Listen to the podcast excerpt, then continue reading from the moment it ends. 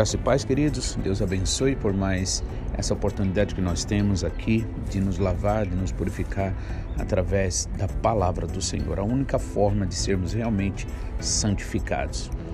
É uma coisa importante a gente entender que uma coisa é ser santificado, outra coisa é a gente se consagrar. Então, se consagrar ao Senhor significa você se oferecer ao serviço do Senhor, à vontade do Senhor, né? É, voluntariamente, né, por amor, pelo desejo de agradar ao Senhor, enquanto a santificação, que na verdade significa é, é, separação, né, esse ato aí, quem nos santifica, quem nos separa é o Senhor através da Sua palavra, né? A própria palavra nos diz que é, a palavra divide, ou seja, entre aqueles que querem e entre aqueles que não querem, entre aqueles que servem ao Senhor e entre os que não servem ao Senhor. Então, a própria palavra em si, ela tem essa função de santificar, né? Na verdade, santificados então são aqueles que dão ouvidos à palavra do Senhor. Por isso, nesse caso, eu e você que desejamos é, assim agradar ao Senhor, nós somos santificados pela palavra, lavados, purificados. Amém? E o objetivo de Deus através da sua palavra é levar a gente a uma consagração, a uma entrega, né, maior ao Senhor, uma entrega mais completa a ele, né? Então, capítulo 5 do livro de ou da carta aos Gálatas, Paulo fala ali sobre a questão da liberdade também fala sobre a questão que não adianta a gente querer se justificar ou querer fazer um trabalho que na verdade somos incapazes de fazer, que seria alcançar a justiça através de atitudes humanas naturais, mas ele apresenta aqui que na verdade o trabalho real e verdadeiro, aceitável a Deus, foi feito através de Jesus Cristo. Portanto, por isso que ele diz: se vocês quiserem observar, por exemplo, as leis de Moisés, se vocês quiserem, em outras palavras para nós, né, gentios ou estrangeiros, né, é, se vocês é, quiserem amoldar-se às paixões do mundo, justificar os seus erros, seu distanciamento do Senhor, nesse caso, você é, está é, negando a eficácia do poder do Senhor na sua vida, do poder de Jesus. Por isso que é preciso aceitar que a única forma de nós realmente sermos transformados, salvos, libertos, santificados é através do que Jesus Cristo fez por nós e não através do que nós fazemos. O que nós fazemos, com certeza, é aceitável a Deus, agradável, sendo feito com amor, sendo feito com o propósito de agradar a Deus. Mas só Deus mesmo é capaz de glorificar o nome dele através daquilo que ele faz em nossas vidas, né? Então, no capítulo 5, aí ontem eu li o versículo 7, que aliás ontem não, né, semana passada. Vocês é, que quando ele questiona, ele diz assim, olha, vocês corriam bem, né? Quem, né, é, os impediu de continuar obedecendo a verdade? Então veja que é possível é, nós muitas vezes nos desviarmos, mesmo dentro da igreja, mesmo com interesses, né, até mesmo espirituais, de querer é, ser santo, de querer ser justo. Veja como é também importante é, esse, esse fato de a gente entender que a santificação é um trabalho de Deus no homem, para o homem, não do homem para Deus. Por quê? Porque, por exemplo, a igreja de Corinto, né, na igreja de Corinto havia alguns partidos né, ali. E Paulo até falou isso logo no começo. Ele falou: Olha, eu ouvi dizer que entre vocês aí tem pessoal, uma turma que diz: Eu sou de Paulo. O outro diz: Eu sou de Apolo. E o outro diz: Eu sou de Pedro. Né? Ou seja, as preferências que as pessoas tinham, se apegando mais ao homem em si do que a Cristo. Né? E por fim, tinha um outro grupo que parece ser o mais crente, mas na verdade era o mais carnal de todos. E esse último grupo dizia o que? Eu sou de Jesus Cristo. Ou seja, então, em outras palavras, ninguém mais é de Jesus Cristo, só ele era de Jesus Cristo. Então, só aquele grupo, né? Então, nesse caso, é importante a gente entender que essa santificação vem do Senhor para nós e não de nós para o Senhor. Por quê? Porque se nós não entendermos, realmente vamos começar a achar que o que dá certo na nossa vida, o que acertamos, né, é, nos faz merecedores de honrarias, né, e muitas vezes nos dando até o direito de julgar o outro, de condenar o outro, mas não deve ser assim, porque o corpo de Cristo não pode ser dividido. Então, é possível que, mesmo querendo uma coisa que Deus tem para nós, que é a santificação, por exemplo, a pessoa, na sua busca é, é, particular, sozinha, o que, que ela faz? Ela se distancia e aí há divisão nesse sentido, né? a separação no sentido agora errado, né? no sentido de divisão mesmo. Então ele falou: quem os impediu de continuar obedecendo à verdade? Então é, é preciso a gente entender o que é que nós estamos entendendo né, sobre a palavra. Será que eu estou entendendo conforme o Espírito Santo fala ao meu coração? Ou eu estou entendendo de forma que é natural, humana, né, carnal, que me faz, nesse caso, é, me afastar, que cria divisões. Então veja como esse exemplo que eu dei da igreja de Corinto, então cada um dizia eu sou de Paulo, eu sou de Apolo, eu sou de Pedro, né? Ou seja, a igreja estava dividida em partidários, partidos, né?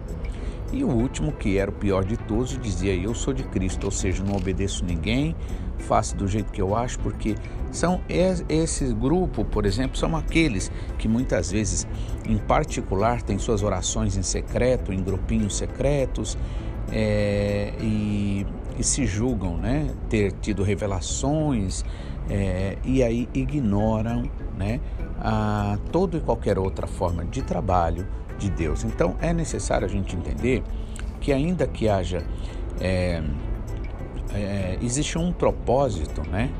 Mas existem vários ministérios, várias formas de trabalho que o Senhor assim capacita pelo Espírito Santo aqueles que realmente Ele tem chamado para esse trabalho, né?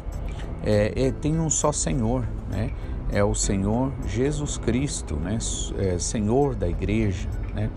Que na verdade, né?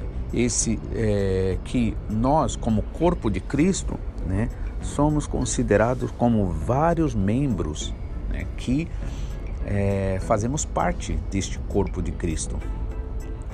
Ah, há um só Deus, mas há diversas formas de é, manifestação desse poder de Deus. Então é necessário a gente entender assim para que a gente é, não corra o risco, como a igreja de Corinto ali, né, mas graças a Deus que o Senhor sempre ele vai corrigir. Por isso que é importante a gente estar preparado para ouvir aquilo que o Senhor tem a nos falar. Então, versículo 9, agora, uh, e no versículo 8 que eu li também, né, tal persuasão não provém daquele que o chama, ou seja, a obra verdadeira de Deus, do Espírito Santo, não traz confusão, não traz divisão, não traz guerra entre o povo de Deus. Então é preciso sim nós provarmos os espíritos, é preciso nós é, fazermos um autoexame para entender como é que eu estou entendendo a mensagem. Eu estou entendendo pelo Espírito Santo, né, que fala ao meu coração, né, ou eu estou entendendo de forma carnal, né, humana, na letra que mata, né?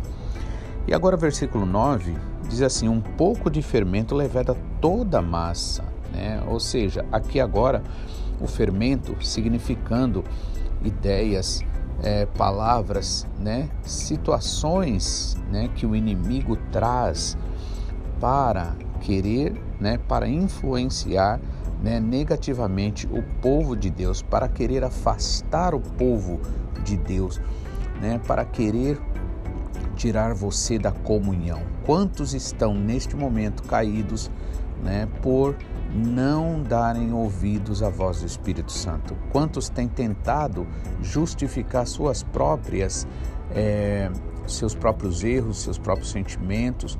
Quantos têm vivido desenfreadamente, né, sem realmente se colocar diante do Senhor? Então é preciso sim né, prestar atenção, porque um pouco de fermento. Então muitas vezes o inimigo não precisa de muitas coisas, né? Basta uma concessão aqui, outra ali, né? Por isso nós não podemos né, jamais negar a palavra de Deus. Se Deus diz assim, então é assim.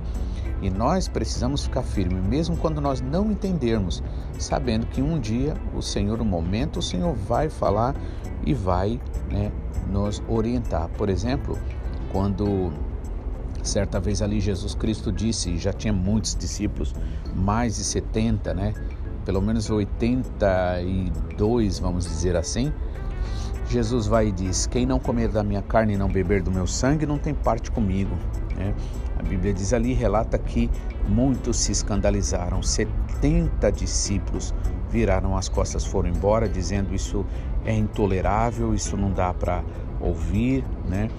Por quê? Porque eles realmente não estavam firmados em Jesus, né? E aí Jesus vai é, é, na verdade, eu gosto de lembrar que ele não saiu correndo atrás das pessoas, daqueles discípulos, dizendo: Não, gente, desculpa, eu me expressei errado. Não, ele não fez isso. Ele ainda virou para os poucos que ficaram e disse: Vocês querem ir embora? Né? Em outras palavras, a porta está aberta. Né? E aí vai Pedro, né? ao invés de soltar uma palavra né, de tipo, ah, o senhor está nervoso aí, vem descontar na gente, né? Essa é a atitude bem natural nossa, né? Mas ali do coração de Pedro sai uma palavra muito bonita, maravilhosa, que é o que a gente também pode e deve sempre falar com toda a consciência. Ele vai dizer assim: Senhor, para onde iremos nós, se só o Senhor tem palavra de vida eterna? Né? Então, ali eles não entenderam também, mas esperaram o tempo.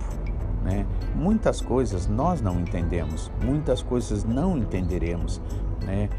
no momento, mas no tempo certo o Senhor vai né, nos ensinar todas as coisas pelo Espírito Santo. Então é necessário a gente não querer é, dar uma de santo, querer ser melhor do que o outro, querer julgar essa situação aqui, aquela situação ali, porque muitas vezes é assim, principalmente quando a gente não está numa posição de liderança, não tem uma responsabilidade realmente maior, mais abrangente, muitas vezes parece ser muito fácil resolver as coisas.